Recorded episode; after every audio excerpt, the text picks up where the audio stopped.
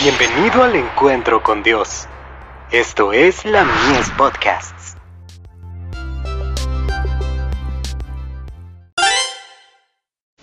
Hijos e hijas de Dios.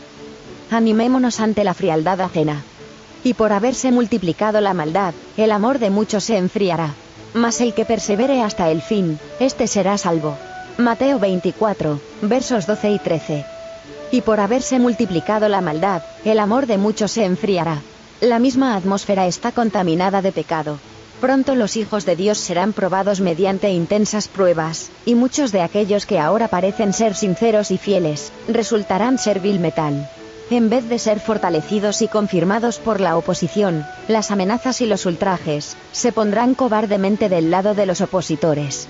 La promesa es, yo honraré a los que me honran. Ya los juicios de Dios están en la tierra, según se ven en tempestades, inundaciones, tormentas, terremotos, peligros por tierra y mar. El gran yo soy está hablando a aquellos que anulan su ley. Cuando la ira de Dios se derrame sobre la tierra, ¿quién podrá subsistir? Ahora es cuando los hijos de Dios deben mostrarse fieles a los buenos principios. Cuando la religión de Cristo sea más despreciada, cuando su ley sea más menoscabada, entonces deberá ser más ardiente nuestro celo, y nuestro valor y firmeza más inquebrantables. El permanecer de pie en defensa de la verdad, y la justicia cuando la mayoría nos abandone, el pelear las batallas del Señor cuando los campeones sean pocos, esta será nuestra prueba. En este tiempo, debemos obtener calor de la frialdad de los demás, valor de su cobardía, y lealtad de su traición. Joyas de los Testimonios. Tomo 2.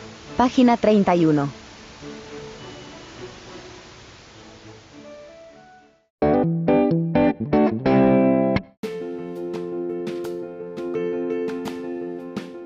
Visítanos en www.ministeriolamies.org para más contenido.